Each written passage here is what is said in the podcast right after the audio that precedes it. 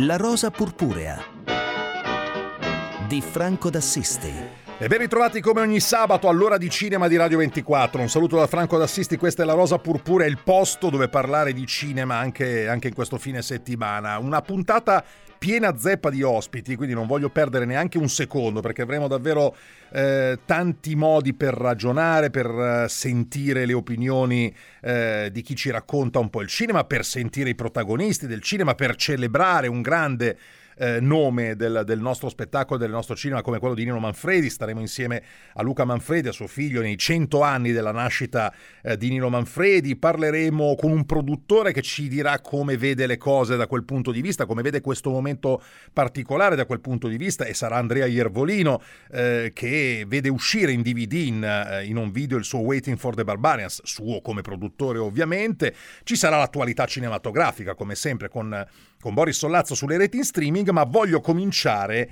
con una data, cioè stiamo andando in onda che è il 27 marzo. Il 27 marzo eh, era la data indicata qualche settimana fa, poco più di un mese fa, eh, dal, dal, governo per la possibile riapertura dei cinema. Era la data che ci aveva fatto un po' riaprire il cuore. Certo ci avevano detto solo col 25% delle capienze, solo con posti preassegnati, solo se sarete tutti in zona gialla. Si vede che abbiamo fatto male i compiti e nessuno in zona gialla e quindi siamo arrivati a questo 27 marzo dove di fatto questa riapertura possibile dei cinema è una chimera. È una chimera per il momento anche perché la produzione, eh, il prodotto che si doveva far vedere dentro queste queste sale eh, non è ancora chiaro bene quale, quale potesse essere. Noi ne abbiamo voluto approfittare però in questa data simbolica per fare un po' il punto e abbiamo scelto quello che è un amico di questa trasmissione, ma è anche uno dei, dei più grandi, come dire, narratori e esploratori del, del, cinema e del senso del cinema nel nostro paese. Gianni Canova, che è in collegamento con noi. Ciao Gianni.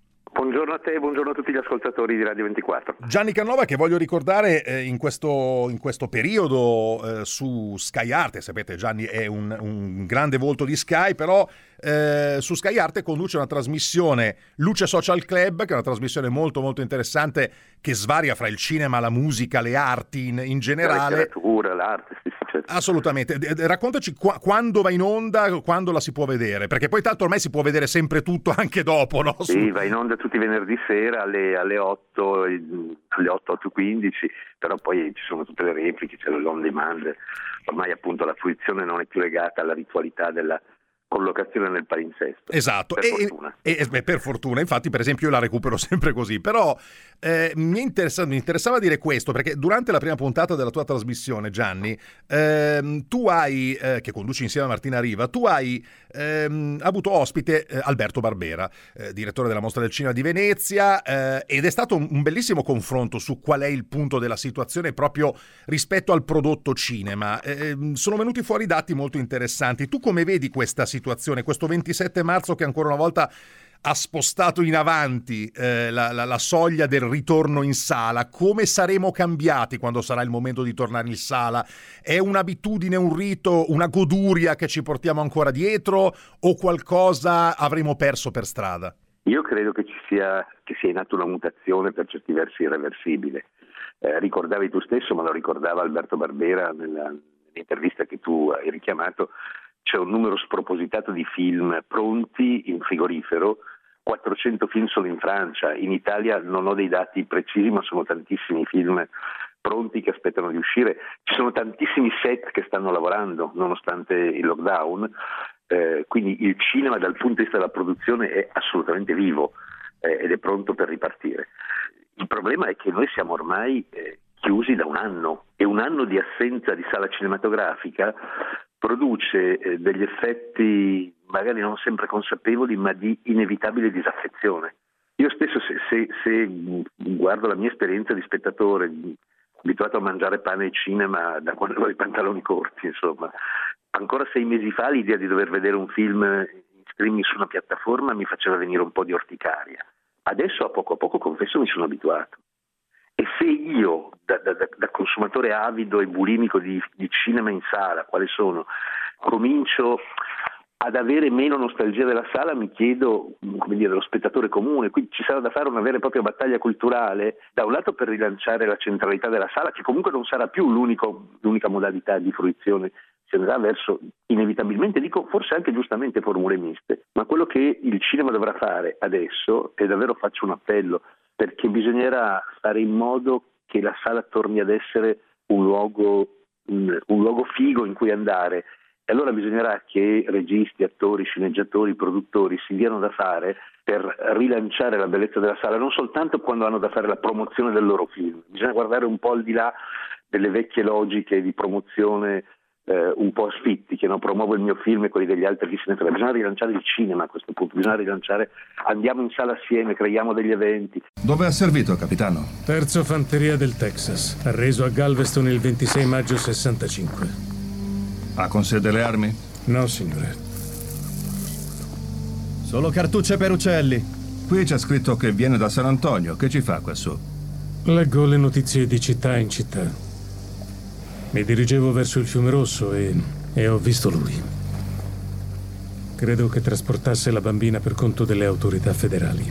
E quella che avete sentito è una clip di Notizie dal mondo, il film di Paul Greengrass di un mese fa, lo trovate ancora in tutte le piattaforme in streaming a pagamento con Tom Hanks eh, protagonista. Perché ve l'abbiamo fatta ascoltare? Perché quando ho chiesto a Gianni Canova dimmi un film eh, che secondo te rappresenta questo, questo desiderio diciamo di ripartenza eh, del mondo del cinema, mi ha detto non può che essere Notizie del mondo. Gianni, perché? Ma perché questo personaggio, io adoro Tom Hanks, la premessa è questa, e questo personaggio che fa in questo film che ha vissuto tanto, le ha viste tutte, ha visto tutto il male, tutto il dolore, tutto il pericolo, è disincantato, non crede più in niente e tuttavia ama la vita. Se trasformiamo tutto ciò al cinema, le abbiamo viste tutte, abbiamo visto tutto, bisogna però crederci ancora, bisogna andare avanti e bisogna soprattutto trasmettere alle nuove generazioni quello che ha fatto Manx nel film, prendersi cura di questa bambina che non ha casa, non ha famiglia, non ha più nulla, se non questo vecchio uomo che fa in maniera incredibile il giornalista, eh, andando in qualche modo ad attaccare il potere nei suoi gangli più populisti, più radicati nella pancia delle persone siamo un bel personaggio di un bel film ingiustamente sottovalutato agli Oscar. Assolutamente, ecco, mi fa venire in mente per chiudere Gianni che forse proprio questo è il caso di film, quando dico i film si storicizzano al cinema, cioè il brand di un film viene creato dalla sala cinematografica e non dallo streaming a mio modo di vedere, dico proprio questo, cioè un film come Notizie dal mondo avesse avuto in tutto il mondo come avrebbe avuto la, l'uscita cinematografica, l'uscita in sala avrebbe avuto il tempo del passaparola, del, del creare un brand attorno al suo marchio, al suo logo, alla sua locandina e probabilmente a diventare appetibile anche per gli utilizzi futuri, quelli delle sale delle rene estive, eccetera, eccetera. Ecco, non, ve, non credi che questo sia veramente forse la grande mancanza, cioè il fatto che la grande differenza più che altro, il fatto che lo streaming non riesce a creare questa storicizzazione del film?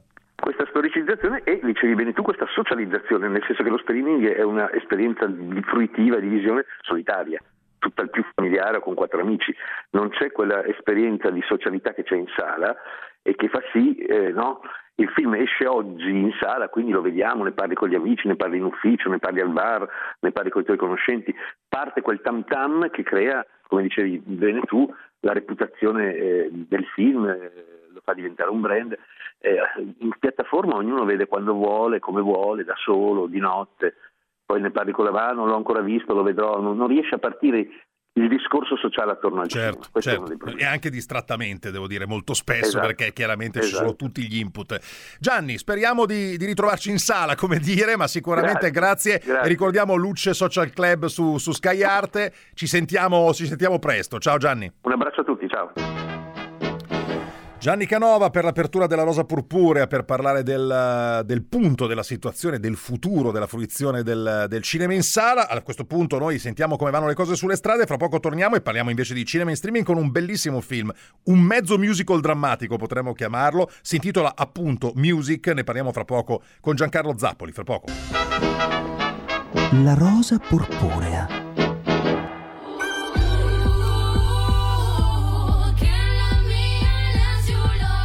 E quello che state sentendo è la, uh, una parte della, della, colonna sonora di uno dei brani del film con cui apriamo questa seconda parte della Rosa Purpurea che si intitola Music, semplicemente, eh, diretto da Sia, cantante, cantautrice australiana, ricordate il grande brano Chandelier che fu un grande successo internazionale, ed è l'esordio alla regia eh, come regista e come sceneggiatrice anche di Sia in un progetto assolutamente tutto suo. Music è un, ho detto prima, un mezzo musical drammatico, nel senso che è un film che ricorre eh, al, al, momento musicale, ma lo fa accadere dentro la mente della sua protagonista. Eh, il protagonista eh, Maddie Ziegler, che è stata anche la protagonista di praticamente tutti i video di Sia, quindi l'abbiamo vista crescere bambina, ballare nei suoi, nei suoi video e adesso protagonista di questo, di questo film che vede nel, eh, nel cast anche un, due pezzi forti come Kate Hudson e Leslie Odom Jr., eh, visto recentemente in A Night in Miami. Noi ne parliamo con Giancarlo Zappoli, eh, grande firma di My Movies. Ciao Giancarlo.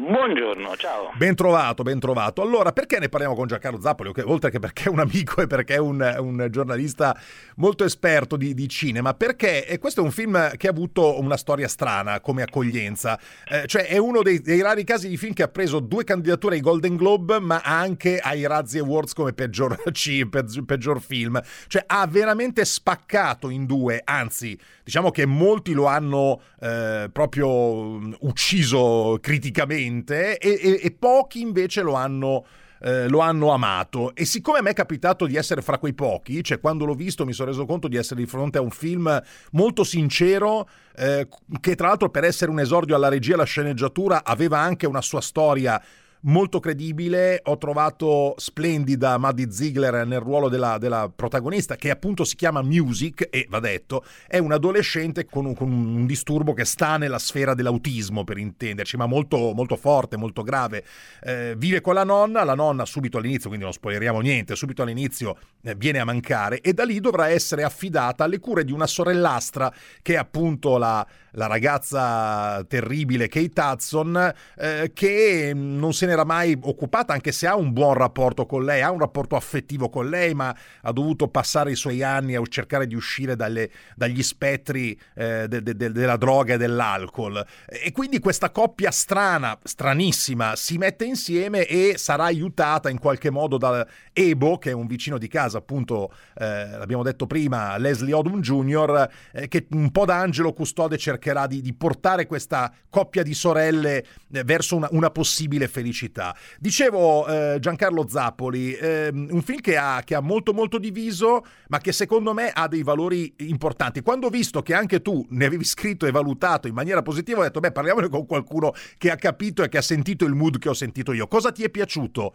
eh, di, di, Music? Ma mi è piaciuto uh, l'idea di questo, di questo, mondo musicale interiore, tra l'altro raccontato anche con uh, le parti musical, sono minimaliste dal punto di vista scenografico, proprio per come può essere l'interiorità della, della, protagonista. E vedi caso proprio mentre lavoravo sul film, mentre lo vedevo e stavo scrivendo, sono capitato su YouTube sul Miserere Me Deus di Gregorio Allegri, diretto da Nigel Short, l'ho detto lentamente perché uno così lo può cercare, dove uno dei commenti sotto è sono autistico e questo canto è una delle poche cose in grado di calmarmi quando ho una crisi. Non so il perché ma funziona. Poi è la critica perché non è stata utilizzata una, una, protagonista autistica vera. Se l'avessero utilizzata la critica sarebbe stata ah, lo sfruttamento di, eh, di, una diversamente abile per ottenere un film commerciale, un blockbuster. Non ci sarebbe stato Rain Man se avessimo fatto questo ragionamento. Esattamente, ma la cosa più bella secondo me del film è che come diceva qualcuno, se non sbaglio Basaglia ma non sono sicurissimo, visto da vicino nessuno è normale, perché nessuno è normale in questo film. Non solo lei, non solo la sorella che ha i problemi, ma lo stesso Angelo Custode ha i suoi di problemi che poi vengono rivelati progressivamente. Pertanto è, è, è, contestualizzata, cioè non, il, non, è il film sulla diversità, ma è un film dove tutti a modo loro sono diversi e la stessa condizione economica del quartiere, non è che vivono in chissà quale centro città. Per cui è tutto molto pensato però al contempo è tutto anche molto leggero e secondo me questo è il pregio. Assolutamente, il tocco di eh, di Sia, devo dire, convince proprio per la, sua, per la, sua, leggerezza e anche per la sincerità, come ho detto prima, con la quale affronta, affronta i suoi personaggi. Giancarlo Zappoli, che dire, noi questo music di Sia l'abbiamo, l'abbiamo promosso, tu l'hai promosso e, e non, non, resta che andarselo a vedere su tutte le piattaforme in streaming a pagamento perché sono tante, il film lo trovate un po' dappertutto, le varie Cili, Rakuten, eccetera, eccetera, andatelo a cercare perché davvero è un film particolare e queste due candidature al Golden Globe secondo me sono quelle che dicono la verità su questo film. Eh, grazie Giancarlo Zappoli, a risentirci. Ciao. E allora, dopo, dopo Music eh, di, di Sia, eh, andiamo a giocare insieme perché è arrivato il momento di concentrarci sul frammento di un film misterioso che stiamo per farvi ascoltare perché ci sono due Blu-ray di questo film che vi aspettano e che andranno ai primi due ascoltatori che lo individueranno. Ascoltiamo. Quella roba fa parte del corpo. Niente olfatto né gusto. O tatto. Visto? E allora, avete sentito la clip, si parla di qualcosa che fa parte del corpo, si parla dei sensi, olfatto, gusto. Insomma, se avete già individuato questo film, scriveteci il titolo del film, ovviamente, e il vostro indirizzo alla rosa purpurea, chiocciola radio24.it. Come dicevo, due Blu-ray vi aspettano. Più tardi vi facciamo ascoltare un'altra traccia. E allora andiamo avanti con un'altra proposta cinematografica, anche questa in eh, streaming a pagamento. Oggi poche le proposte, le novità che arrivano sugli abbonamenti, che chiaramente siamo verso fine mese, quindi si aspetta un po' l'arrivo di aprile per, per le novità in, in, abbonamento. Questo è il momento di pivot, come dicono quelli che se ne intendono. E noi siamo andati a scovare un film ehm, datato 2019 come produzione, ma uscito almeno disponibile da noi solo negli ultimi, negli ultimi giorni. Eh, tra l'altro con un cast che vede dentro eh, Scott Eastwood, Caleb Landry Jones, Orlando Bloom. Eh, il film ha la regia di Rod Lurie, è un film bellico di guerra ambientato in Afghanistan e si intitola The Outpost. Il nostro compito è separare i talebani dalla gente comune. Ma voi uccidete anche i civili. Posso darvi soldi, progetti, sempre che mi aiutiate.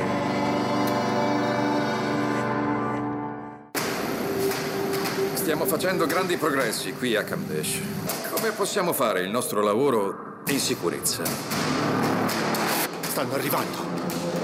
Quanti sono? Moltissimi.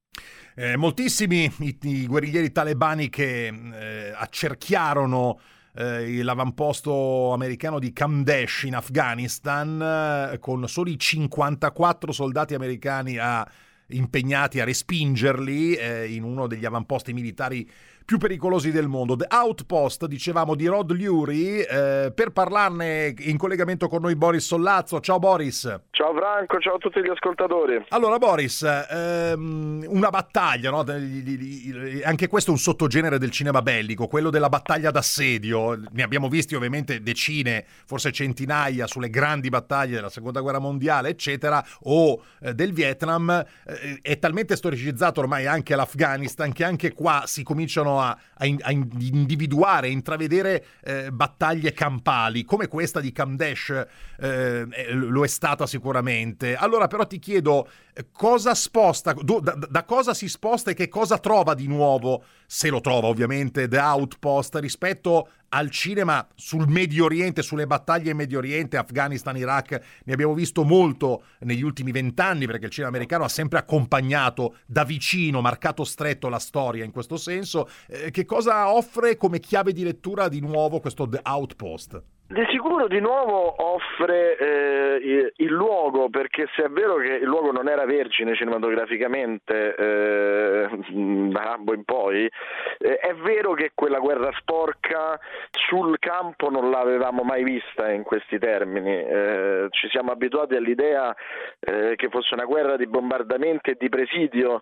e che non ci fossero state battaglie, ovviamente non era così, ma ehm, la mitologia del del, del soldato era con, molto complicata da costruire eh, in una guerra che eh, non aveva nulla di paritario in un senso e nell'altro, in questo forse eh, aiuta eh, il cinema americano e questo film tutta l'esperienza della guerra in Vietnam che eh, evidentemente ha dei punti di raccordo con un nemico che conosce bene il territorio e che è peggio armato e peggio messo a livello militare ma forse strategicamente nel presidio del territorio eh, più capace di eh, costruire un'opposizione forte. Appunto una guerra sporca.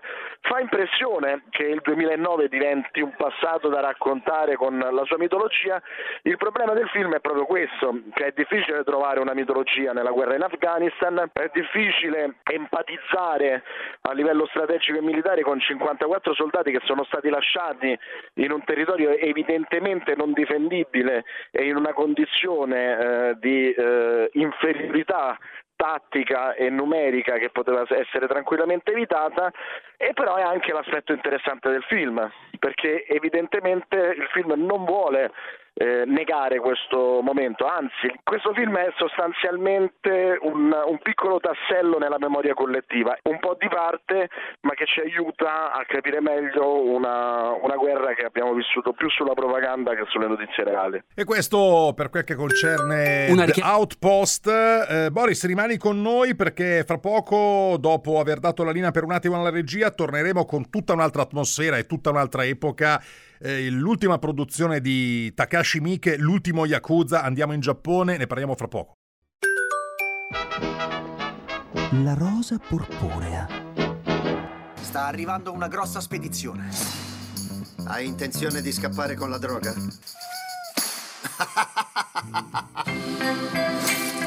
Perché hai scelto la box? So fare solo questo.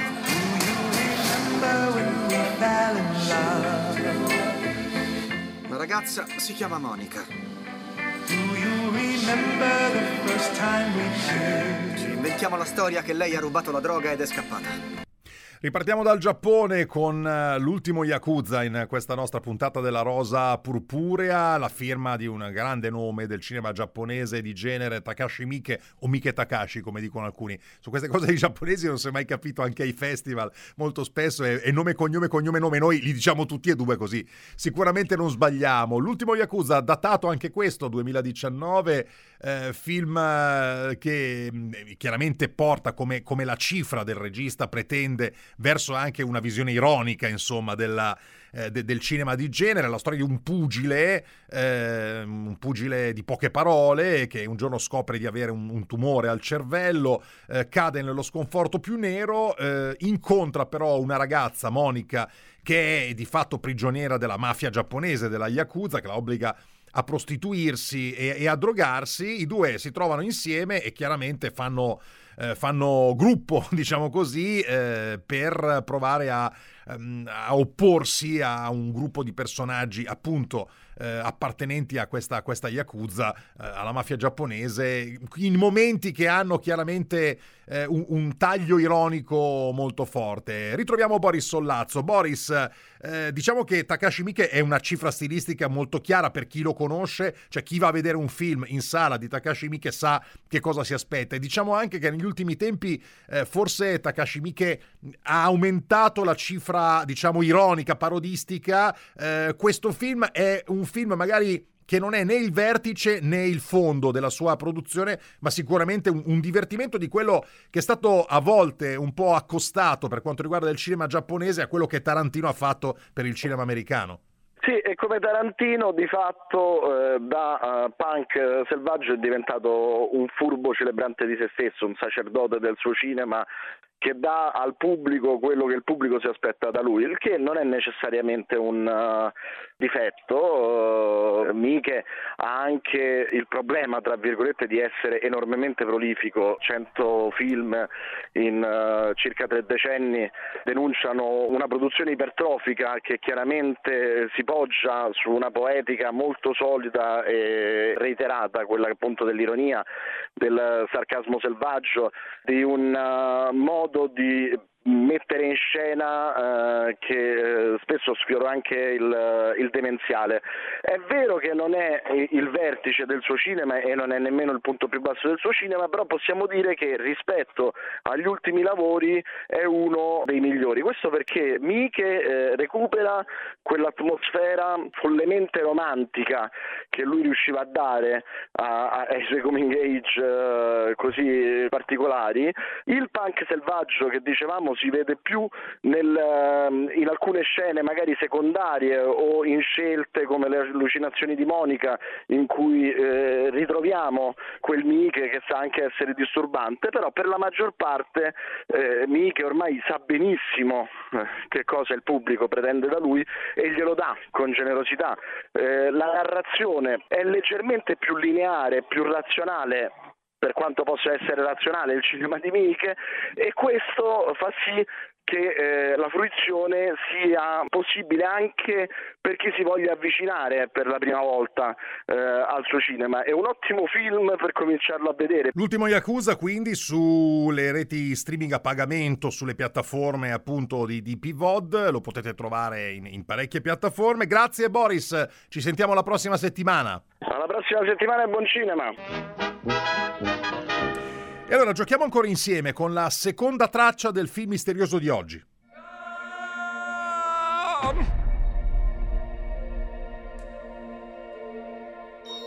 Ma che...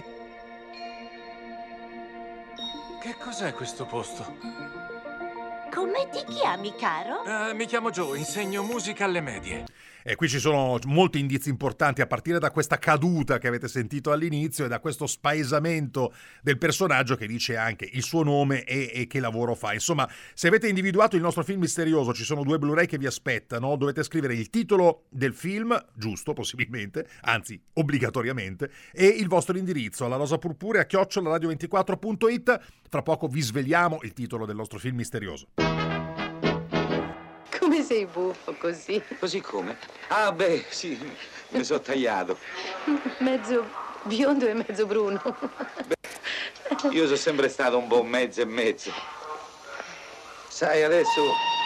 Adesso è difficile spiegarti bene quello che è successo. So già tutto, me l'ha spiegato Rudiger. Sì, e chi è Rudiger? Ti ricordi quel mio amico quando ti sei nascosto nell'armadio? Ah, certo, il poliziotto svizzero. Lo vedi ancora? L'ho sposato. Ah, e allora lo vedi. Pane e cioccolata di Franco Brusati con uh, uno straordinario Nino Manfredi, la clip che avete appena ascoltato. Perché? Perché cent'anni fa, il 22 marzo, esattamente di cent'anni fa, nasceva Nino Manfredi. È stata un centenario di celebrazioni, di, di, di, di, ricordi, di film, film visti e allestiti sulle tante ormai piattaforme eh, online in streaming. Eh, ci sono film di No Manfredi che potete vedere davvero ovunque, su Amazon, su RaiPlay, eh, su Cili per esempio, che ha dedicato un vero e proprio omaggio digital ai cent'anni eh, dell'attore con una raccolta di oltre 20 film, tra cui questo e quello, Nudo di donna, L'impiegato, ma i titoli della filmografia eh, di Manfredi sono davvero infiniti. Perché abbiamo scelto pane e cioccolata? Perché era forse il film del cuore di Nino Manfredi. Adesso ne parliamo con Luca Manfredi, suo figlio, ma anche regista, anche autore di un libro. Adesso voglio dire tutto, Luca, prima di salutarti. Allora, un libro, Un friccico nel cuore, edito da Rai Libri. Un film, prima il 21 è passato un film in arte Nino con Elio Germano nei panni di, di Nino Manfredi e poi lunedì 22 in doppietta, cioè su Rai 2 e su Sky Arte, uno nessuno centonino, un documentario sui cent'anni di Nino Manfredi che potete ancora recuperare sulle piattaforme di recupero, diciamo così, quelle in cui i film poi vengono depositati appunto della Rai e anche di, di Sky, eh, di Sky Arte. Eh, grazie a Luca Manfredi intanto di essere qui con noi alla Rosa Purpurea. Ciao Luca. Ma grazie a voi. Partiamo da pane e cioccolata, no? Ieri ci siamo sentiti sì. e mi hai detto, dico, ma tra i tanti film, se dobbiamo tirare fuori una clip, perché dovremmo fare un programma intero, e far, magari un giorno lo faremo anche su Nino Manfredi, però eh, dovendo essere condensati in pochi minuti, cosa scegliamo? E tu mi hai detto sicuramente pane e cioccolata. Perché era il film del cuore di Nino Manfredi? Ma intanto perché secondo me rappresenta eh, meglio di tutti l'anima di Nino, cioè eh, in quel personaggio Nino Garofoli scorre il DNA eh, che apparteneva a Nino. Nino è, veniva da una famiglia di migranti suo nonno Giovanni era stato eh, 32 anni a fare il minatore in America, no? quando salutò amici e parenti disse eh, sto un par d'anni poi torno, è tornato 32 anni dopo, quindi facendo grandi sacrifici per la famiglia e quindi Nino quello era un argomento che conosceva molto bene. Io poi che ho seguito le riprese del film, ho seguito anche vari, eh, ho seguito vari scontri tra, tra, mio padre e il bravo regista Franco Brusati perché eh, mio padre aveva quelle origini lì. Franco Brusati era un intellettuale eh, colto, molto raffinato, aristocratico e che quindi magari il mondo dell'immigrazione lo conosceva meno e quindi ogni tanto si accapigliavano insomma, sulle soluzioni da trovare nelle scene. Che attore è stato per il cinema italiano Nino Manfredi? Sicuramente poliedrico, però a mio modo di vedere, questo è il mio, il mio parere, ha incarnato un'anima dall'enorme volto umano eh, de, de, dell'italiano sì. del cinema, cioè sì. era privo secondo me di quel cinismo per esempio che ha fatto grande Alberto Sordi, tanto per dirne una, ma invece ha spostato l'asse sulla sofferenza interiore, cioè proprio sull'umanità. È così?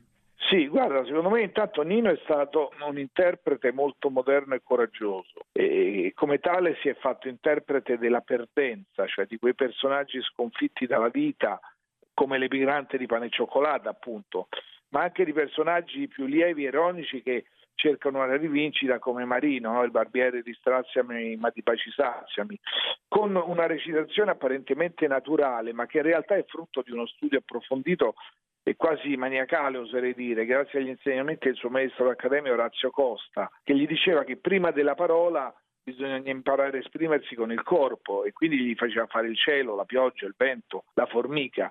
Dino Risi lo definiva l'orologiaio proprio per la precisione con cui Nino costruiva i suoi personaggi, sempre alla ricerca di un tic, di, di, di una caratterizzazione fisica o lessicale, proprio come un attore di scuola americana. Era un camaleonte che si mimetizzava con la pelle dei personaggi che interpretava facendo poi sparire se stesso perché poi tu alla fine vedevi appunto vedevi l'emigrante e non vedevi più Nino l'attore vedevi il portantino di C'eravamo tanto amati e non vedevi più Nino Manfredi. E Nino eh, diciamo è riuscito a far convivere nei suoi personaggi sempre due anime che poi sono diventate proprio la sua cifra stilistica cioè quella più lieve ironica eh, che ti strappava un sorriso e quella più malinconica e drammatica che ti faceva riflettere, ma sempre, come dicevi tu, con un fondo di onestà e di dignità priva di quel cinismo che spesso caratterizzava i personaggi di bravi attori come Sordi o Gas. Esatto, esatto, pensavo proprio a loro. Se posso dare una definizione eh, finale, direi che Nino è stato l'interprete dell'italiano medio nel senso migliore di questo termine. Pinocchio! Pinocchio! Dai, vieni dentro che tu prendi freddo. Cammina. Ecco, per una, una, generazione, mm, forse più di una generazione, però sicuramente per la mia, eh, l'incontro con, con, Nino Manfredi è stato quello di, di, Pinocchio, è stato quello del Geppetto nel Pinocchio di Comencini che rimane, a mio modo di vedere, eh, insuperabile per la capacità di, di, di portare attraverso il piccolo schermo nello spettatore quel freddo, quella fame, quella miseria che eh, circonda il capolavoro di Collodi e lo rende una favola iperrealistica sotto un certo profilo, proprio mentre c'è un burattino che parla, che potrebbe essere il contrario del realismo. Eh, come, come ricordava quell'esperienza con Comencini e quel personaggio Nino Manfredi? Ma lui si stupì molto quando venne convocato da Comencini che gli propose di interpretare Geppetto perché lui all'epoca era ancora eh, relativamente giovane, insomma aveva 50 anni e quindi disse, eh, maestro, perché dava del lei a Comencini, diceva, ma perché sceglie me che sono relativamente giovane e magari non prende un attore più maturo eh, che può interpretare meglio il personaggio? E Comencini gli fece un complimento bellissimo eh, perché gli disse perché lei Manfredi è l'unico attore italiano in grado di parlare con un pezzo di legno, perché per, in realtà poi per quasi tutta la lavorazione del film eh, Nino si confronta con un burattino di legno, no? E quindi carico diciamo, di questo impegno eh, Nino andò al Giardino degli Aranci, che era un parchetto pubblico di fronte a casa sua, dove andava spesso a leggere e a studiare i copioni, e si accorse che lì vicino c'era eh, un, un signore di una certa età che stava con una nipotina che aveva in braccio un bambolotto.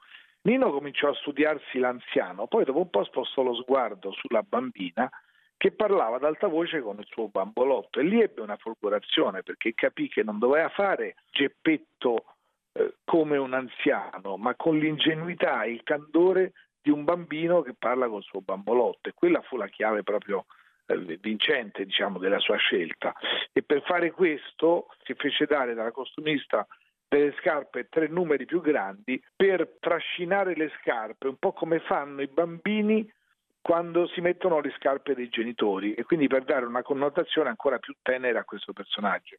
Beh, straordinario davvero eh, questo, questo, personaggio di Geppetto in, in, Pinocchio. Luca, come dire, veramente, ma è un invito che ti faccio magari più in là quando, quando potremo, proviamo a farlo davvero, un, una bella oretta su Nino Manfredi perché ne vale la pena. Per il momento ricordiamoci che ci sono un libro che è un friccico nel core di Luca Manfredi e eh, adesso anche un film che potete recuperare sulle piattaforme di Sky Arte e, di, e della Rai, cioè Uno Nessuno Cento Nino, che è un documentario sui cent'anni di Nino Manfredi. Grazie Luca e grazie, grazie anche, e grazie anche a Nino Manfredi davvero per tutto quello che ci ha dato. Grazie, buona giornata. E allora l'omaggio a Nino Manfredi, fra poco di nuovo insieme con noi Andrea Iervolino, il produttore di uno dei film più interessanti del, del breve eh, periodo di questa stagione cinematografica in cui si è potuti andare al cinema, cioè Waiting for the Barbarians, ne parliamo fra poco. La rosa purpurea. Lei è uno schifoso aguzzino. Abbiamo le nostre procedure. È ora di andare. Lei ha tradito complottando con il nemico. Fuori da qui!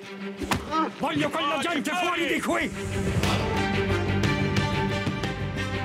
Porremo fine a tutti i disordini, abbattendo il nemico. E chiuderemo presto la questione. Ha fatto un bel percorso Waiting for the Barbarians eh, dalla presentazione alla mostra del cinema di Venezia eh, all'uscita in sala che c'è stata in quella breve finestra autunnale in cui in Italia si poteva andare al cinema, sebbene con tutte le restrizioni il film aveva fatto mezzo milione di, di, di euro di incasso in quelle prime settimane poi eh, è stato tutto bloccato. Waiting for the Barbarians, eh, di cui avete sentito la clip ovviamente, di Ciro Guerra con Robert Pattinson, Johnny Depp, Greta Scacchi eh, e uno straordinario Mark Rylance, davvero straordinario ha continuato la sua strada nelle varie piattaforme in streaming e adesso arriva in un video e quindi un percorso completo con l'uscita in, in DVD eh, e Blu-ray dal 9 marzo disponibile il film che comunque continua a rimanere anche sulle piattaforme on demand. Insomma, una sorta di eh, sfruttamento multipiattaforma eh, di cui vogliamo parlare con il produttore di questo film, eh, Andrea Iervolino, uno dei produttori di punta del, del, mondo della produzione cinematografica italiana, di base a Los Angeles, eh, eh, proprio il classico produttore indipendente, anche molto giovane, 37 anni. Eh, Andrea Iervolino è il classico tipo di produttore che, come dire, recupera le, le fonti finanziarie per poter produrre un film e impone una, un certo tipo di, di percorso al al, film, indipendentemente poi dalla distribuzione che a volte è appoggiata anche a grandi studios eh, internazionali. Eh, salutiamo Andrea Ervolino che eh, raggiungiamo dall'altra parte dell'oceano e proprio dall'altra parte anche degli Stati Uniti perché siamo a, a Los Angeles. Ciao Andrea, grazie per aver accettato il nostro invito. Allora Andrea, eh, cosa rappresenta questa uscita, un video, questo capitolo forse finale dello sfruttamento di questo bellissimo film Waiting for the Barbarians? Innanzitutto Franco a te grazie per avermi invitato e, mm, sì, cioè, Waiting for the Barbarians come hai detto appunto è un film che ha subito la pandemia nel momento della distribuzione ma in realtà io ho, ho, non la vedo come una cosa negativa o meglio la, la, pandemia è una cosa negativa in generale, ma, ma nello specifico per questo film non, non, cioè, diciamo, il limite di distribuzione della sala non l'ho visto necessariamente come una cosa negativa perché poi questo film ha avuto dei risultati nello streaming importantissimi, è stato il primo film più visto in UK, il quinto più visto nelle piattaforme in America e qui in Italia nel weekend dell'uscita era il primo film più visto su Apple e quindi ha avuto un, buon, un ottimo lancio in video, devo dire che eh, eh, Cecchigori eh, Entertainment ha fatto un lavoro eccezionale da quel punto di vista un ottimo lancio. Viviamo in un mondo in cui in realtà si fanno delle produzioni non finanziabili da produttori indipendenti se prodotte in modo diciamo indipendente tradizionale, quindi pensando a una finestra in sala e così via, ma, ma andando direttamente dalle piattaforme di streaming appunto che sono oggi disposte a pagare cifre eh, importantissime per avere una, una, una, una, prima visione. Waiting for the Barbarian ovviamente non era nato per essere un film per lo streaming e basta, però nonostante ciò è un film che ci ha dato de, de, de, degli, ottimi, degli, ottimi, risultati. E quindi il mio messaggio qual è? Che, è che in realtà um, non dobbiamo pensare diciamo, che la pandemia ha, ha, dice, diciamo, è, è, una componente necessariamente negativa per il settore dell'entertainment, ma uh, cioè, l'importante è che pensiamo a come diciamo, risolvere il problema. No? E, la, e noi quando a marzo erano, era, cioè, è iniziata la pandemia, noi ci siamo organizzati subito in smart working e circa 700 fra animatori e tecnici per animazione. Infatti quest'anno la nostra azienda è cresciuta del 51% in termini di revenue perché l'88% di queste venivano sostanzialmente dalla realizzazione di prodotti CGI animation legati appunto a diffusione su streaming. E allora grazie Andrea Iervolino, uscita in un video di Waiting for the Barbarians e speriamo di poterci incontrare presto, magari in qualche festival da questa parte dell'oceano, che così facciamo meno fatica. Ciao Andrea. Va bene Franco, veramente grazie, è un onore per me essere ospitato dalla tua trasmissione. E andiamo avanti, andiamo avanti in questa quarta parte della Rosa Purpurea, sempre rimanendo nell'ambito dell'on video, perché dobbiamo riascoltare un piccolo frammento del nostro film misterioso di sette giorni fa. Ehi Leone, hanno beccato prima base, non ti sento! Aspetta. Cosa?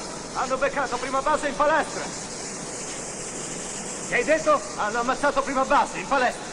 Avevamo giocato con Sylvester Stallone, con Sorvegliato Speciale, il film del 1989 eh, diretto da, da, John Flynn. Ebbene, i nostri due ascoltatori più veloci, anzi un'ascoltatrice e un ascoltatore eh, che si portano a casa il Blu-ray di Sorvegliato Speciale sono Stefania Megalini di Mestre, provincia di Venezia, e Fernando Rossi di Mariano Comense. Sono loro che eh, vinceranno i due film, i due, le due copie in Blu-ray di questo film che ci facciamo raccontare in questa uscita da Giulio San Giorgio, direttore di Film TV. Ciao Giulio. Ciao Franco e un saluto ai radioascoltatori. Sì, detenuto modello appena tornato da una licenza premio è ormai prossimo alla scarcerazione definitiva quando viene prelevato di notte dalla sua cella e trasferito in un'altra prigione, una prigione diretta da uno che lo odia perché in passato riuscì a evadere dal penitenziario che allora eh, questa persona dirigeva dirigeva, danneggiandogli gravemente la carriera e che ora vuole vendicarsi in maniera decisamente sadica.